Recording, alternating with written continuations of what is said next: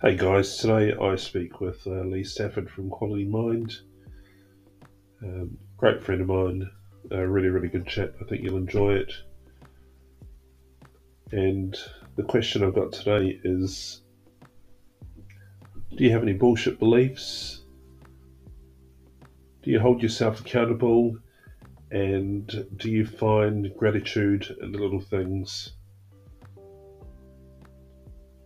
Let's get on with the show. Let's see what Leigh's got to say.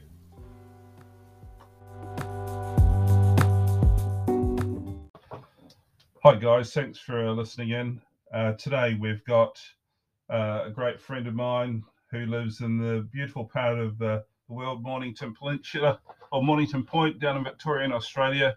He is a Mind Mentor with Quality Mind, previous background in financial services, as a financial planner, mortgage broker, and it's my absolute pleasure to welcome Leigh Stafford. He's a first-class operator, a real intuitive facilitator, fantastic listener, engaging, and he holds people account when he looks after them in his programs that he runs. Morning, Steph. Evening. Morning for me, evening for you. What's the time over there? Yeah, 8:15. Made in the evening, so had a nice Monday, and it's great to be here with you, and thank you for your kind words. No, thanks for coming on. It's a real privilege to have you speaking with us today. So, obviously, you know that I'm here to raise awareness for mental health and rugby. So I've got a few questions, and we'll go through them today, and we'll just have a bit of a chat around your experiences. So the first one will be, mental well-being and mindfulness has become more topical since the pandemic.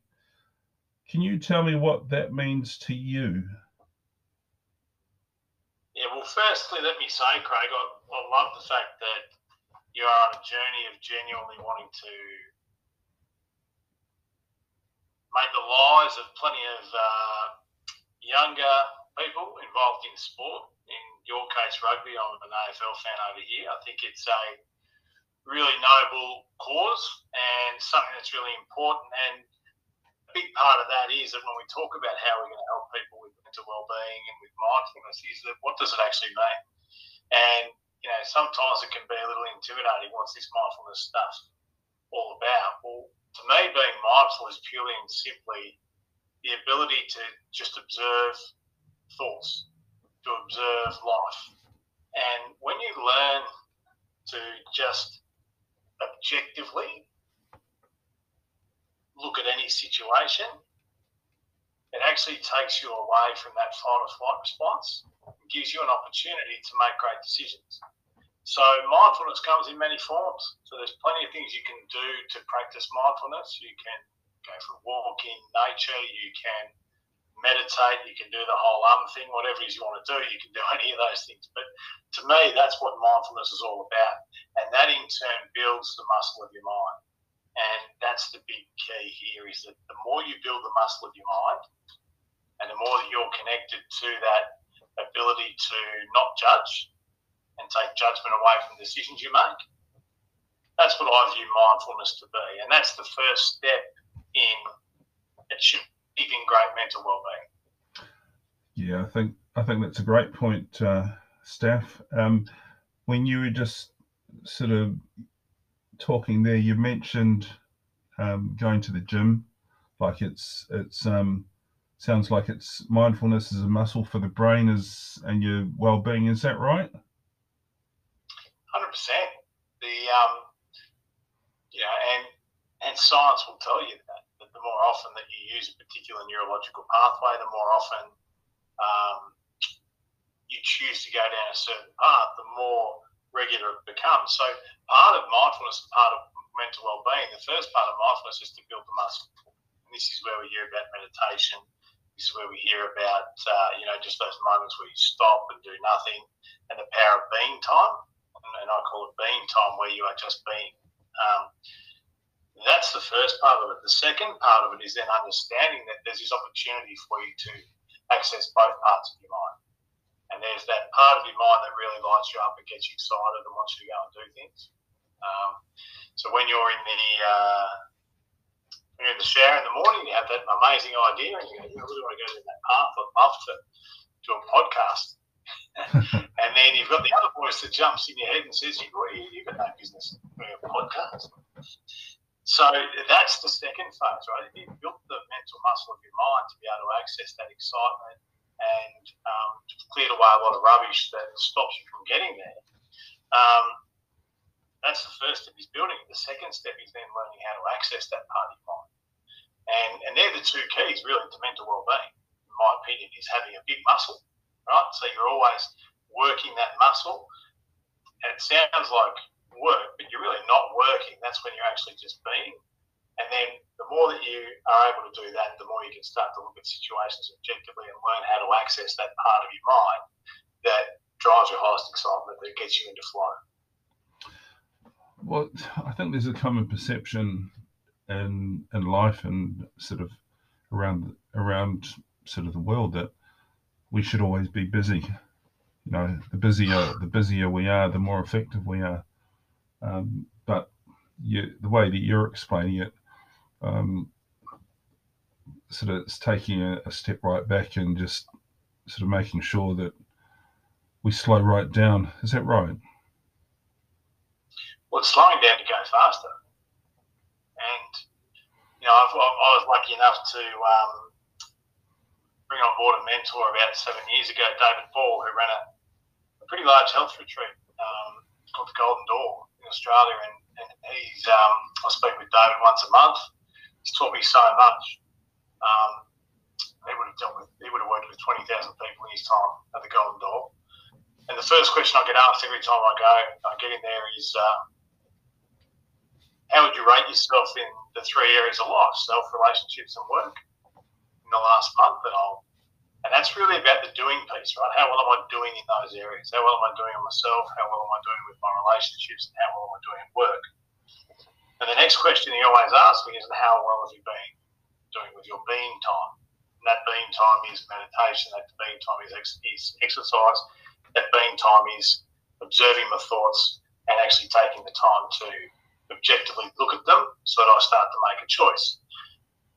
And I'll tell you that invariably, the correlation between being time and doing time is completely driven by the quality of my being time.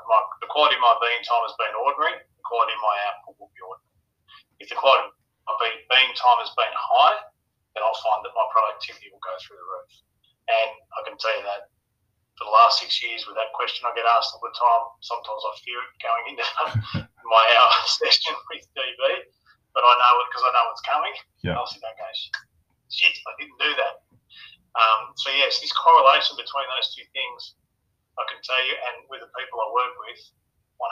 And you've done a bit of this type of work. When you're doing the work on yourself, when you create your own daily rhythm of the things you need to do, life gets in flow for you. Oh, yeah. It works for you rather than you working for it. So.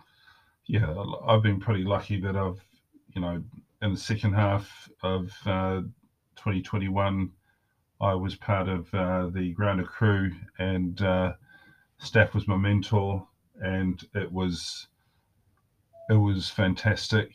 And I realised that being time and doing time, you can be doing a lot but ending up achieving nothing. And once you get your being time right, then everything else falls in place. So 100% behind that statement, Steph. So what is a mind mentor, and what led you to becoming one? Briefly, I've been in Fin Services for a long time. Coach footy teams, been involved, in management level and a lot of things over time, and there was an opportunity. A good friend of mine, Rich Maloney, put together a what's called a personal activation program, and I participated in his first crew, and I learned a lot. I certainly didn't do the work you did though, Craig. I thought it was a bit better than that at the time, so I just sort of went for the ride. But But I've got some pretty significant shifts in life and some really big movements. So Rich then presented the opportunity to become a mentor and teach this system that he taught me. So I took that on with a view to sharing that with the football club that I work at here. I did that, and it was fine, and it went well. We won a premiership. The boys got a fair bit out of it, but I didn't really feel like I did a particularly great job of it, to be brutally honest. But they certainly got some improvement. But Dad was my mate. He'd been through his third marriage and was in a pretty tough spot. And I said to him, hey, why don't I take you through this system? And, you know, it's 6 months to go through this system. And I took him through it within about 7 or 8 weeks. There was this massive just shift in him. He'd gone from being really on the arse of his pants to just being the guy that I always knew when we were 19, 20. And that's when I went, hey, this is for me. I can do this. And, yeah, pretty much within about 12 months after that, I left fin planning and mortgage broking. Sold out of my mortgage broking practice, transitioned out of my fin planning practice. My wife does an amazing job with that, and decided I was going to go full-time into this because it was my purpose. So, yeah, so being a mind mentor is really around just guiding people and giving them some tools so that they can recognise what that being time needs to look like so they can make decisions for themselves about what they want to do in life and actually get connected to their true purpose. I think from my experience last year and through the start of the course that we're in at the moment, I thought I was in a pretty decent place. And then when you have a look at a couple of videos and then... You know, yeah, I look back at sort of some of the self-talk that was going on, and it was a lot more me talking about what other people weren't doing and not what I was doing. And as soon as I corrected that, I just became a lot more relaxed and a lot more sort of at peace with a lot of things. You know, when you spoke about not judging, and that was a massive shift for me. And it was, you know, I've enjoyed my time so far, and I can't. People, if you're listening in today, and you haven't been on a course to self-development course, I can guarantee that you'll get something out of a personal activation course with staff and with Quality Mind, because I have, and I know that you will. So, Staff, can you tell us a bit more? Can you tell us a bit more about Quality Mind and sort of how the program's put together, just or the personal activation program for the listeners? Yeah, look, the personal activation program. It's a combination of a number of different things. So modern psychology handles certain aspects of mental health. What QM has been put together by Rich Maloney, who's a genius at pulling systems together. The way it's been formulated has been on a number of different modalities. So the first is positive psychology, and that is really around recognising what you're good at, and focusing on that, focusing on times that you have achieved things, even if it isn't necessarily your first name, first port of call. It's based on neuroscience, which really is the study of the neuroplasticity of the brain and being able to rewire neurological pathways within your brain, because it is a constantly evolving beast. It's based on neuro-linguistic programming, which is largely around the stories we tell ourselves, shifting those stories within our mind. There's a lot of heart math. There's a lot of heart math in there as well, which is from the Heart Math Institute in California. And that's really about accessing the part of your, well, from the point of view that for every thought that we have, for every message that our brain sends to our heart, we have 40 messages come back the other way from our heart to our brain, and yet most of us constantly spend our time in our head. So if we really want to access where we make great decisions from, we need to be able to connect to that heart space. And that's really what that's about. And a lot of this is mumbo-jumbo for people, I understand. And I'll touch on that in a second. And then finally, there's a lot of ancient wisdom, so universal laws, meditation, those sorts of things. But the point about this whole activation system is that it is not a case of me sitting there preaching you, as you know, preaching to you. It's a case of you getting off your ass and saying, hey, I want to make some changes. And that's as simple as observing, first and foremost, what do I think? What am I saying to myself every day? We have 60,000 to 90,000 thoughts a day. A lot of people don't realise that. And we only allow about 3,000 to 5,000 through into our conscious mind. So if we're telling ourselves things that are not productive, then the likelihood is we are going to be not productive. So this activation system is all about you being able to take what we share with you and then putting that into your own life, starting to shift these bullshit beliefs that we have that stop us from getting to where we want to get to, telling yourself you're not good enough, telling yourself you didn't come from the right place, telling yourself you don't have time, telling yourself you don't have money. They're all just stories that you've chosen to tell yourself, and you've done that to keep yourself safe. So what we're all about is about taking off the training wheels and getting on with life and actually really starting to create your own life, because you are the master of your own domain and you do have the opportunity to create whatever it is you want. You just need to get out of your own way. So we give you the tools to be able to do that. So it's not about us healing or saving anyone. It's just about you, old-fashioned you getting in there and doing some work, and we guide you along the way and we care about you and we do all that sort of stuff. But you've got to do the work. If you do the work, the results are insane. I remember some wise man saying it's like following a bouncing ball. It is like, if you follow the bouncing ball, right, you will get the results. I followed the bouncing ball. You know. Follow the bouncing ball and you'll be fine. I suppose there's a lot of misconception around meditation. So there is, you know, when people sort of talk about meditation, have you been meditating? The first image that a lot of people will sort of think you conjure up will be, you know, an old guy sitting at the top of a mountain with his legs crossed, sort of humming. What does meditation mean to you? Well, interesting, you're talking to a guy, as you know, who's waiting for a hip replacement, mate, so I can't cross my legs. So I meditate regularly. But yeah, the meditation is, it's a bit like mindfulness. It's whatever you want it to be. It's about slowing down and observing, and that's all it is. Yeah. So, you know, within the app, we have about 300 guided meditations, which really help people through that process of understanding what meditation's all about. People often decide that they're not good at meditation because they do a meditation and they're thinking about things. Well, guess what? Of course you are.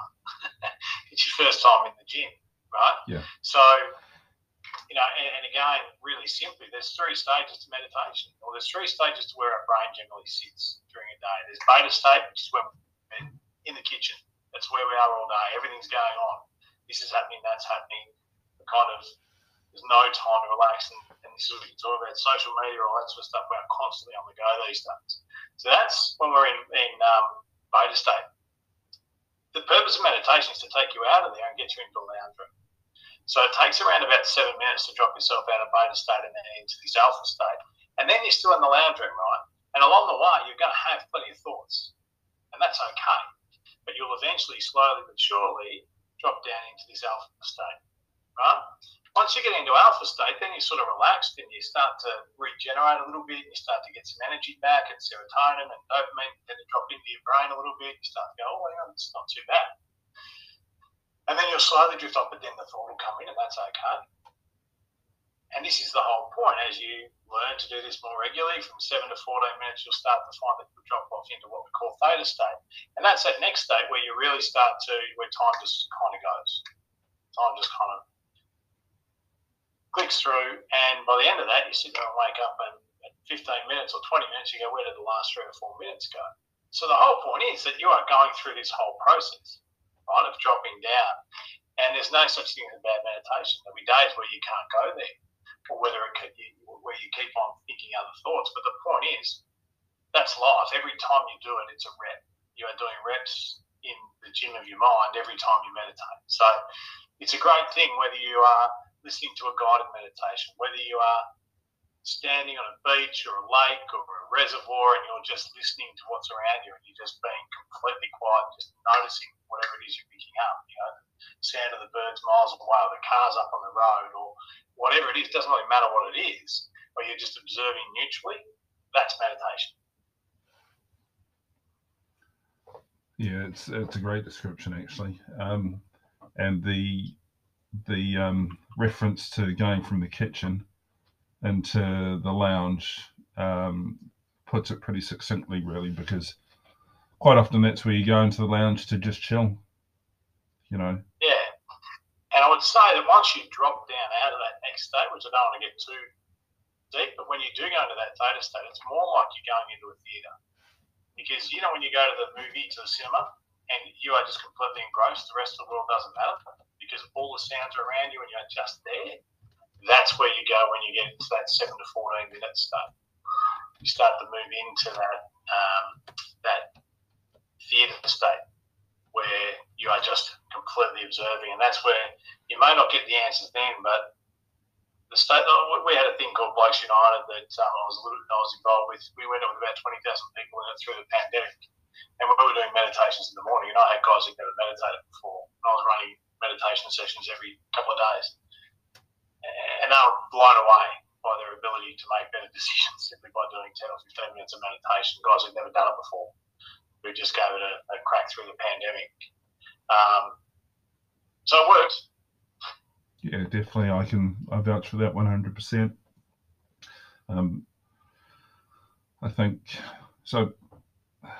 You sort of mentioned briefly around the app that's designed to house the meditations. I think that's pretty unique for QM. Can you touch on that briefly?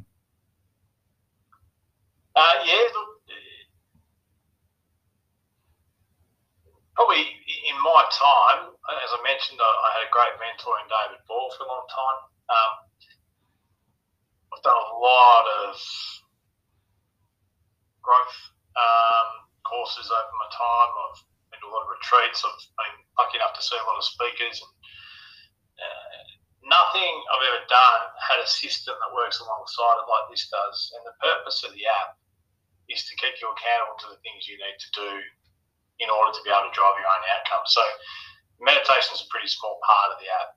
The big part of the app is you get in there, you want to know what you're feeling or thinking at a particular point in time, and you want to observe it neutrally. You type it into the app. There's a section in the app for you to be able to do that.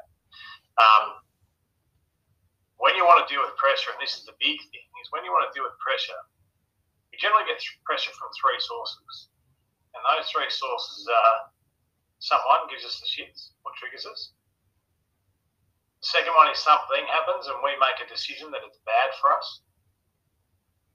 And the third thing is that we make a decision that we're not up to something, that we're not good enough for something. So really there's self, there's other people who trigger us, and there's an event, right? Something that happens. So the powerful part about the app is that there is a series of questions that helps you work through any one of those situations to be able to find the benefit and what you can grow from. Because everything that happens, you can argue with reality, but you'll always be 100% wrong. So as soon as you accept that, that gives you the opportunity to say, hey, what do I do next? Yeah. You know, how can I turn this to my advantage? How do I make it so that life works for me rather than life doing stuff to me? So the app houses these tools that make life easy for you, so it becomes your best mate. Yeah, it from experience in the short time that I've been involved, it's been fantastic, helpful. It actually gives you a pretty good boost during the day. You share your wins, you know, you share the moments where you're having trouble, and then when you're working through problems, you can go back through and look at them later on. You can journal how your day's going. You know, if things aren't going great, you can sort of put it in, save it, and come back to it later. So it's it's a bit like. It also gives you the opportunity to shift in the moment too, because we don't want to be stuck in the moment all the time, right? Yeah. So you know, you have this bank of our statements of. You know, as you work through a belief, then you sit there and tell yourself, well, yeah, I'm a procrastinator. I'll never get this podcast off the ground. And then all of a sudden you start to say, hey, I've got this, I've got this, I've got this, I've got this. And every time, you know, that thought comes in where you tell yourself, this is hard, I'm not going to be able to make it. You go in the app, you type that in, you know you've got this because you tell yourself that.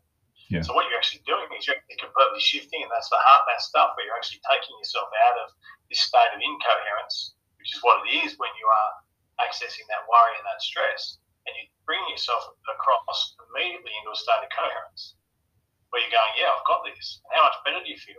And for the guys who are playing rugby, how many times have you done that on the field? Yeah. You sit there and go, yeah, I've got this. I've got this. I get myself up. You pull yourself up all the time. The difference here is that instead of telling yourself, I'm going to get myself up because I'm a weak bastard, the difference here is you're actually telling yourself you get up because you know you can, because you believe in yourself, because you've got self-worth. And that's a significant shift in energy. And that's a really powerful thing for you to be able to find flow. Yeah. If you keep on fighting yourself internally, you're going to lose that flow. And that's, you know, again, we're probably talking about a different topic here, the performance plan, which you know, I work with Kieran. But again, this is how we find flow in life. Yeah. It's about being able to shift. The quicker we can shift that to something that's positive and useful and gives us energy, the more powerful we become. I think the app, the QM app, would be like somebody's Fitbit for when they're doing exercise, essentially. Yeah, great. You know, great analogy. It's a Fitbit for your mind, 100%. Yeah, exactly. So I know we've sort of touched on a little bit of sport. We've touched on sort of the program. Touched on the app that's involved to record it. What kind of demographic do you get involved who end up joining the program and working through it? Yeah, really good question. It's, as you know, it's fairly diverse, but we've just recently been doing a bit of work on where our marketing goes and those sorts of things. And what I find we have a lot of success is with, and funnily, maybe people are listening, may not be, but men who've played sport, been relatively successful at sport at some point on the way, maybe successful in business as well, and they get to a point where they're a bit like yourself, Craig, where you go, you know what, I just don't quite know what's going on for me. You know, I'm not completely happy. I'm kind of going through doing what I need to do, but I can't find that happiness because we're so used to it as men, and this is another different, completely different topic altogether when we talk about self-worth. But when, as men, the way that we generally get our self-esteem, the way we've been taught, has been about what we are capable of doing. So the more capable we are of doing when we win on the field, we feel great. But the problem is, guess what? There's always someone better. Yeah. So then we get whacked and we lose. So then we go back. So we go through this grandiosity back to shame because we lost. Grandiosity to shame, grandiosity to shame.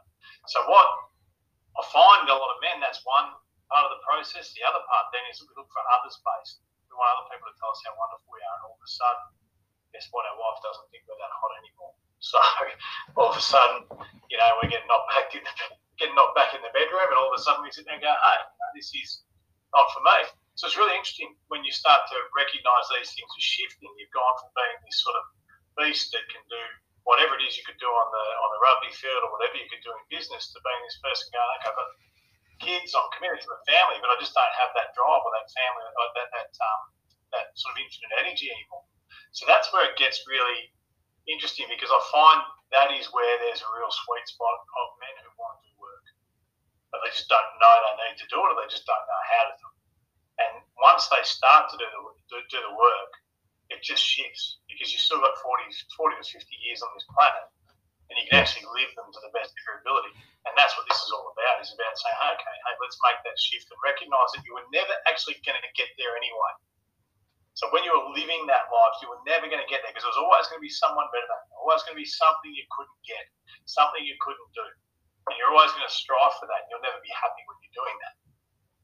So this is about something. This is not about saying, hey, don't go hard for things, because I'm a competitive bastard myself.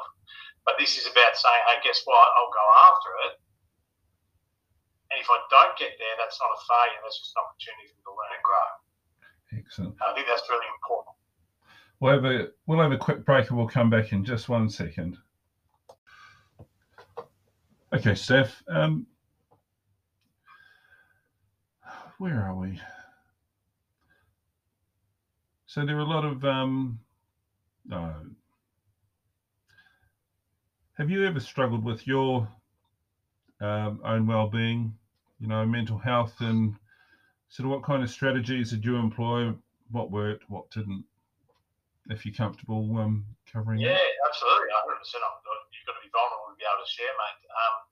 Yeah, look, I'm quite open in sharing that when I was sexually abused as a 4-year-old. And I went on for about 6 or 7 months with my with a babysitter at the time. You and I are a similar vintage, I suppose. There was a bit of stiff upper lip, get on with it type scenario there. You know, it was only a woman, don't worry about it type thing. And but you know, my parents were divorced as well, so there was some politicking that went on there. I think Mum was a bit scared to really share with Dad what had happened. So I suppose, you know, I moved on, and I had a loving family, great Mum, great Dad, that loved me to bits, wonderful stepmother, Betty. So I had a really great supporting parents, very grateful. I suppose it wasn't until but the one thing is I always felt like an outsider my whole life. I always felt like I had something to prove, that I never really fit in. And I'm sure that was part of it, as well as, you know, the divorced parents, and then Dad remarried. He had 3 other siblings that I wasn't part of for the first 12 years of my life. So, you know, so for me, I suppose there was all those things, but how that played out for me in my own mental health was very similar to what I said to you before. I was constantly wanting to win. I was constantly wanting to be, you know, the king in every environment I was in, you know, and that wasn't healthy, you know, and so for me, that's how it played out into this massive ego thing.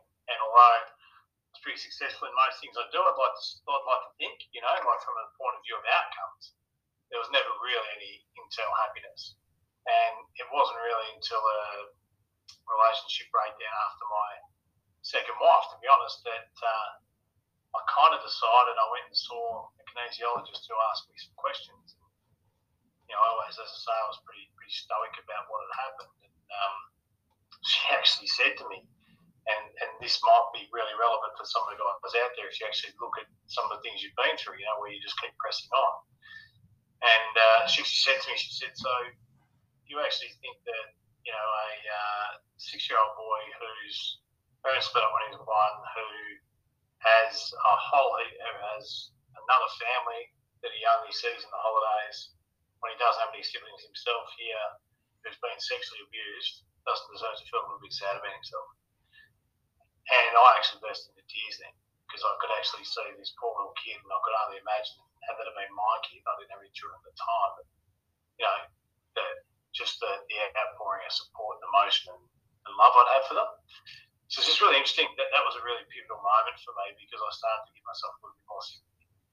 And once I started to do that, I started to be able to let go of a lot of these things, and to be able to sort of recognise, you know, all of those things I did that I would cringe about, you know, just, you know, maybe carrying on the footy field or whatever it was, you know. Things you said, you know, I used to cringe and really beat myself up. I just sort of was able to, over a period of time, through this process that I've been through here, as well as the work I've done with BB, I was able to really begin to let all that go and turn power. And so for me, you know, I turned that in. The big thing for me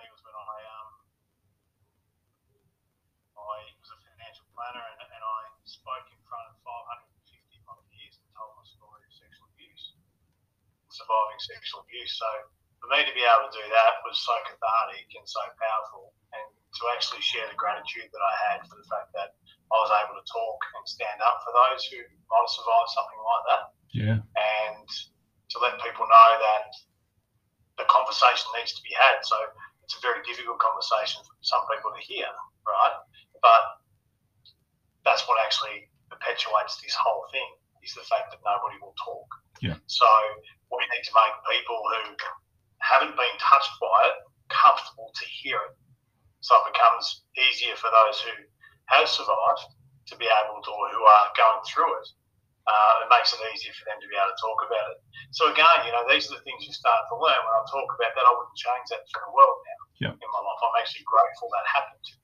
I'm grateful for many reasons. It wasn't a family member, so I didn't have to do that. It wasn't a male. There's all sorts of things that I am actually grateful for now, because as I mentioned before, you can argue with reality, but you'll always be 100% wrong. So that was meant to happen for me. And it happened for me, and, you know, I wouldn't be doing what I'm doing now, and I love doing what I'm doing. Yeah. So. Yeah. And your love for helping people and sort of guiding people really comes through. It's genuine.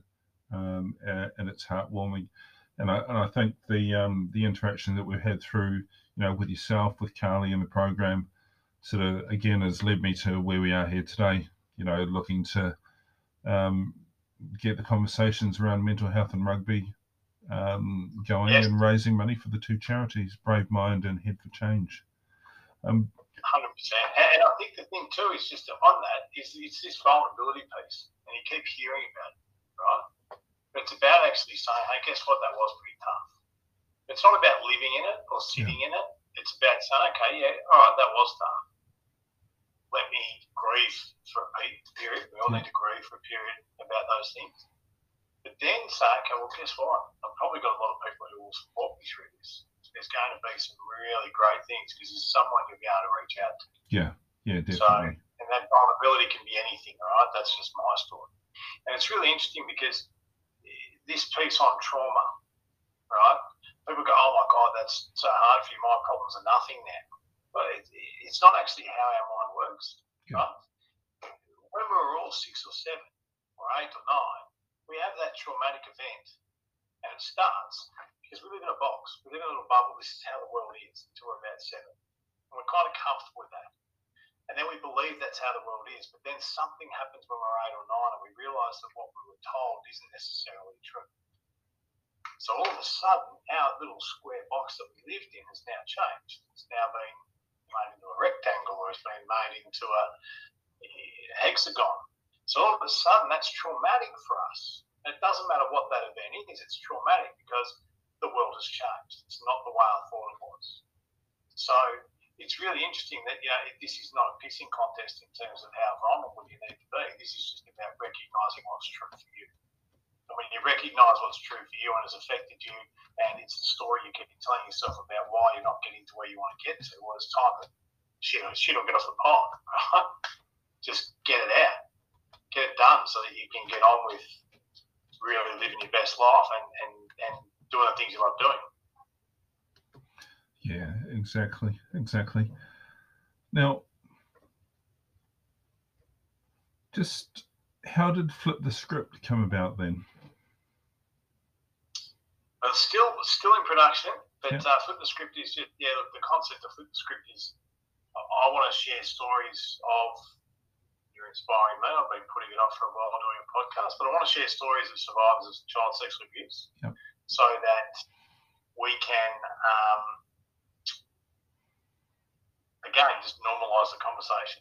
That's all I want to be able to do is normalise the conversation around survivors of sexual abuse, so that, you know, and again, you know, if we can turn one perpetrator into somebody who stops, or if we can save, because again, 70% of people who commit child sexual abuse have been abused themselves. Yeah. So again, providing that platform for people to be able to talk, for them to be able to get it out, you know, ideally that will lead to far less occurrence of it.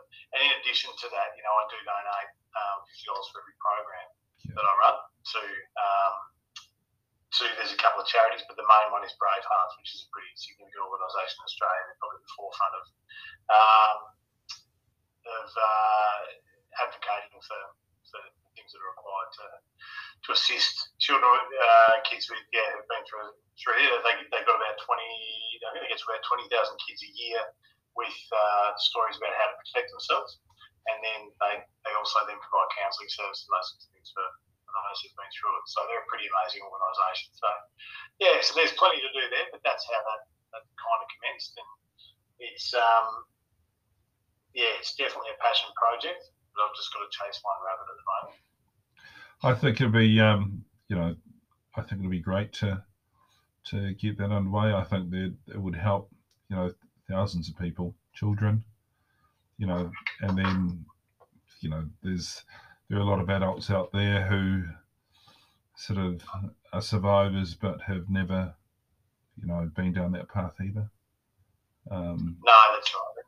With the work that we do, I'd love to be able to provide, opportunities for people to be able to work through, the types of programs we run, to be able to deal with their, because that's the thing that helped me find the gratitude that I found in the situation. Process. So the Quality Mind program, can that be tailored for business, sports, life coaching? Yeah, well, certainly the way Rich has set it up, his passion was sport in the first instance. It's been built off professional sports people. So the advantage of using professional sports people to measure the success is that it's pretty easy to organise, to measure success via non-injury and then via the fact that there's consistent performance. Whereas us in life, we can sit and say, 5 years ago I wasn't in a good headspace, but did I have a successful year? I can't quite. Yeah. And again, all that's done is exacerbate this being time versus doing time thing, right? But when being time is at the forefront of the AFL players we work with the boxers that we work with, when they're being times, when they're in flow, when they're being time, because we all know we perform our best when we're not even thinking about things. Yeah. We're just going about our business. We know our role and we just play the role. And we flow through it. So, so that's the basis of it. So, the sport component is massive, and, perhaps the performance plan is something we can talk about another time. But there is a 100-point plan process that your lad Kieran knows all about in terms of setting up from week to week about how to set yourself up for great performance. So that when you get to a game, you're fun, free and focused, because that's all you want to be able to do. There's nothing more you can do to prepare once you get there. So it's the sporting connotation of it, there's so many applications. I think we have a 6-week program for sporting clubs, which is and Marlon's one of the mentors, and he's at the forefront of that. Then from a life perspective, that's our sweet spot. That's where we're working at the moment, in that life space. Of being able to provide programs to individuals to help them become the best version of themselves. And then the corporate side of it, we've just started to do some work in there. There's been a number of programs that have been run, but what I've found really significant, speaking to a few CEOs of companies that I know, a big thing with this whole mental health piece coming out of COVID, and it looks like we're going to have 2 or 3 programs up and running within the next couple of months in this space. A lot of the focus within corporates is around team. How do we get the team to work well together? How do we engage the team?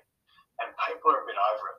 We're actually getting to this point where people want a little bit of a focus, or individuals or employees of companies want to focus on themselves so they can actually really get truly connected to their own confidence, truly connected to their own energy, and then truly connected to their own purpose. Right? And if they're connected to their own purpose, and that involves working at that particular organisation, you're going to get a truckload better employee. So that's a big focus for us, is how can we take that to thought leadership, which is the buzzword in most corporations at the moment. Well, we're all about thought leadership. Okay, well, what is that? Thought leadership is actually about having a framework with how to think that people can plug into. And the more people that can plug into that same framework, and understand a process around how we're going to manage a particular situation, the more synergy you're going to get, clearer decisions you're going to get, And then as people become more authentic, you're going to find flow within an organisation as well. So it's a huge space for us. And at the back end of this year, that'll be a big focus for my business in particular. Yeah, I think when you start making decisions based on what the right thing, what is the right thing to do, and everybody can agree on it, then you're sort of in the same mindset and you head on the same path for the right reasons, not for not necessarily ulterior motives. They go out the window. Well, it is, isn't it? It's about actually getting out of that childlike mind. We talk about this child mastermind, as you know, and it's about getting out of that childlike mind that's jealous, or that's a hyperachiever, or that's a controller, or whatever. Once you get out of that space, that's when you can start to really get productivity going through the roof. When you start to get into a situation where you are judging or making decisions based off empathy, off a lack of judgment, right? Because that's the biggest thing we all deal with, is we judge everything. We judge the situation to be a certain way. We judge the way somebody spoke to us to be a certain way. And we judge ourselves internally. So once we take that judgment piece away, which is all those things I just spoke about before, and we take ourselves to that space where we make decisions based on that heart space, which is really where our intuition is, and we really listen to that, and we really open ourselves up, and we take away those biases, we create a fantastic environment for us to make great decisions. And the more organisations can move into that space, because everyone's looking for heart-based leadership. Well, the best way to create heart-based leadership is to get your leaders to become heart-based. Yeah.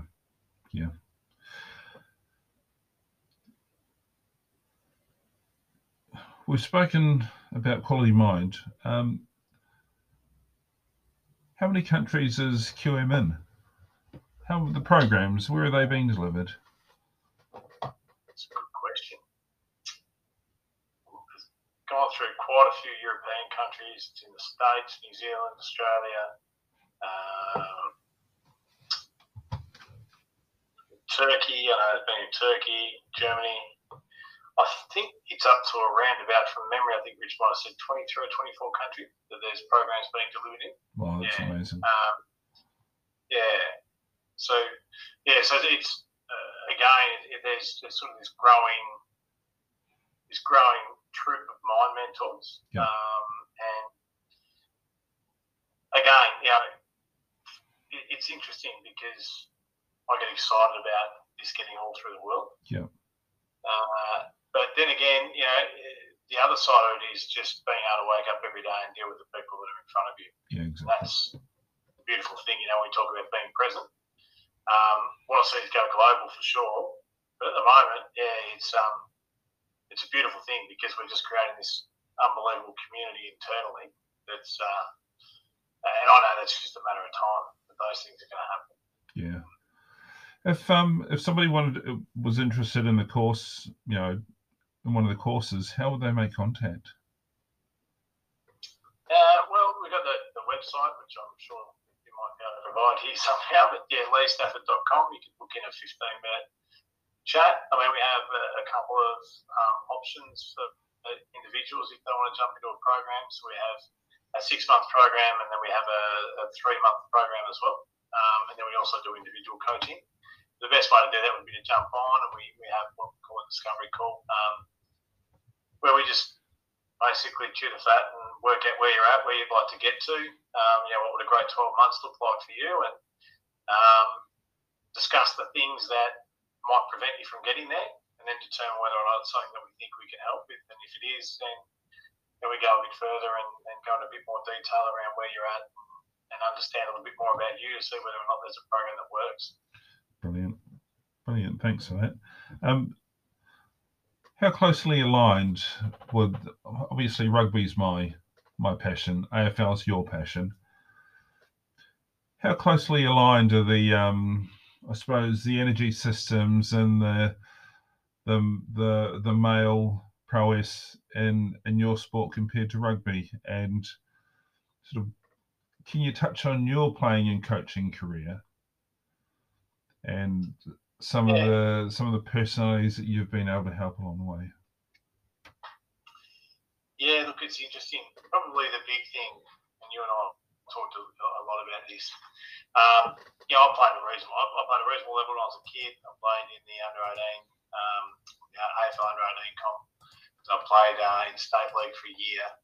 But then after that, I floated around. I played a lot of local footy, and I was okay, but I never got the best out of myself. I put a bit of weight on when I was younger and never really got it off. I liked the beer and all that sort of stuff. And I think that's a big part, in terms of culture. I think that's one thing I've noticed, this monumental shift in Australia, particularly in AFL at local level, is just the way the lads look after themselves these days is a lot different to my day. I don't know if that's been the same for you.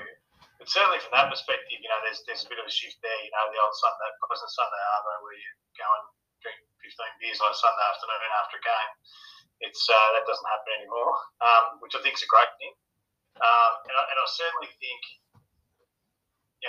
that culture that did exist where it wasn't inclusive, it wasn't really a family thing. In Australia now, the most successful clubs are all built around culture.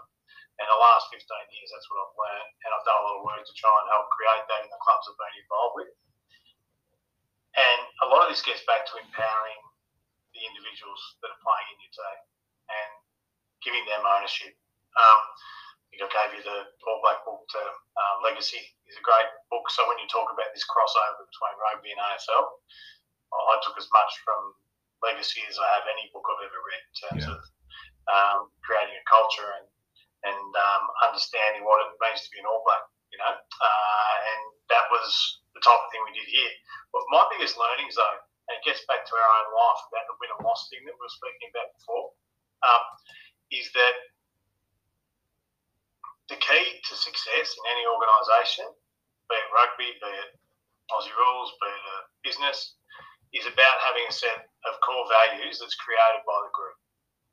And when that's created by the group, and the group buy into it, and you appoint your leaders based on those values, and you appoint your leaders based on the critical mass of players around them agreeing that they would follow that leader in, and they would agree to be held to account to those by those particular people, that's where you start to create your best cultures. You can't have somebody who is very good at telling everyone what to do, but not good at living the values. You can't have them as your leader. What you need is your leader to be the people who are prepared to hold someone to account and who are prepared to live the values. That's my opinion. The other thing you can't do is set rules. The minute you start to set rules, you can set standards. The minute you start to set rules, a rule gets broken, that puts enormous pressure on an organisation anyway. This is what's going to happen if you do this. Yes, that may come after a couple of transgressions, but this is all getting back to, okay, what's your culture all about? And this is what my culture is about. We're disciplined, we're united, we're passionate, hard. They're all the things that we do. Now, if that happens to be your four behaviours and that's what you live by, and everybody knows what that means, and everybody knows what actions need to be taken in order to do that, then if you as a playing group can own that, and you have a critical mass of leaders then where people are all stepping up saying, hey, I'm going for the ride. I'm going for the ride. I'm going for the ride. And all of a sudden, you just get momentum. Yeah. And that's how you have powerful organisations. And that gets created through the team because then that's right through the club, right? Because a united club means, you know what? All the leaders are buying a beer for the whoever's doing the scoreboard, whoever's doing the put the gear away for you, whoever's behind the jump. Yeah. No, that's a great principle. There's a lot of work that I've got to do on that. So fun work. Yeah, fun work. It makes your job easier as a coach, I'll tell you. Believe me. Yeah. I remember the first year I ever coached the senior team and I had all these rules. We don't lose in the last 5 minutes of quarters. We don't lose last quarters. And in the first game, we had all these rules around what we were going to do. And I think there were 10 of them, and we lost 9 out of 10. Like, where do you go? Yeah. Everyone felt like we'd failed monumentally. We lost by 4 points. We lost by less than a goal. I was going, oh, God, this is a disaster. The year after, when we became behaviour-based, you can then hold yourself to account. It's really interesting. Yeah, I know that I sort of invoked a version of the 100-point plan for the week to make my life a lot easier. And when I follow it, boom, everything, yeah. You know, I get to Saturday morning and everything's sorted. And then Saturday was a good example where I didn't have my keys. We couldn't get into the sheds. The guys came out of it, and I thought, actually, good. You know, a bit of pressure, a bit of controversy, a few challenges to overcome. Didn't just straight over the top of their heads, just like water off a duck's back. So I was quite impressed. You know, they just got on with it. So it sounds like they care, right? Because nobody cares about how much you know until they know how much you care, right? Yeah. It's that simple. Like it doesn't matter what you want to tell someone. They don't think you care about them. They're not interested. Yeah, exactly.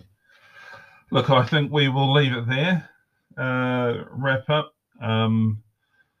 Staff, I've really enjoyed sitting here having a chat to you. Again, some wise words and some pearls of wisdom that have sort of been bestowed upon us today. So thank you very much for your time. What is it? It's 9:00. Oh, 9. Yeah, no, that's great. And mate, look, if there's anything we can do, I know that we'll certainly push the barrow a little bit on helping you raise some funds. I think it's amazing what you're doing. If you can get 2022 Ks, mate, like that's insane. You're making me tired thinking about it, mate. But no, it's a pleasure to be here, and keep doing what you're doing, mate. And anybody out there, just, you know, if I can send a message to anybody, it is just about be prepared to be vulnerable, be prepared to own who you are, and there's plenty of help out there. You know, I know you spoke to a great organisation last week that want to help in that space. There is resources out there. Just look something up on the internet. Yeah. You have to. There's places around. There's information around. Just get active on it, because we're so used to just looking after our body, particularly if you play sport, right? I'm going to have a heap of beers on a Sunday, you feel like crap. The first thing you're doing on Monday morning is I've got to get up and go for a run at 8 properly today to get myself back on the track. Well, you need to also make that time for being time, yeah. Because when you do that, it makes the rest of it so much easier. So learn about it. Just have fun with it. That's all you need to do. Yeah, you'll be better off for it. You know, definitely 100%. Yeah. All right, Steph, well, thank you for joining us today. I can't wait for everybody to listen to our chat today. It's going to be awesome. And I will be making sure that everybody that I know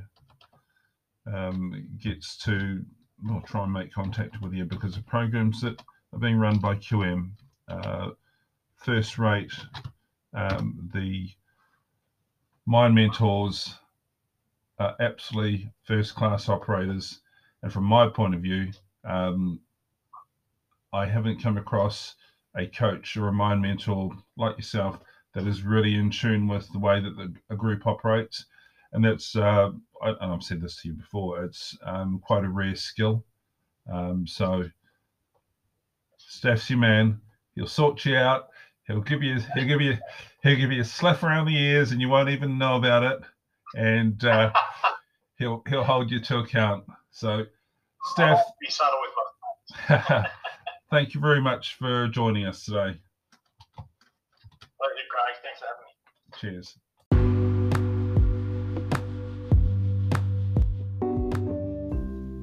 Cheers. I think you'll agree that my conversation with Steph today was pretty inspiring.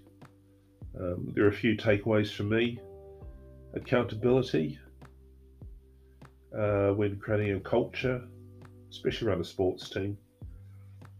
The helping others, so the reference to his father and the shift that he saw as he took him through the program.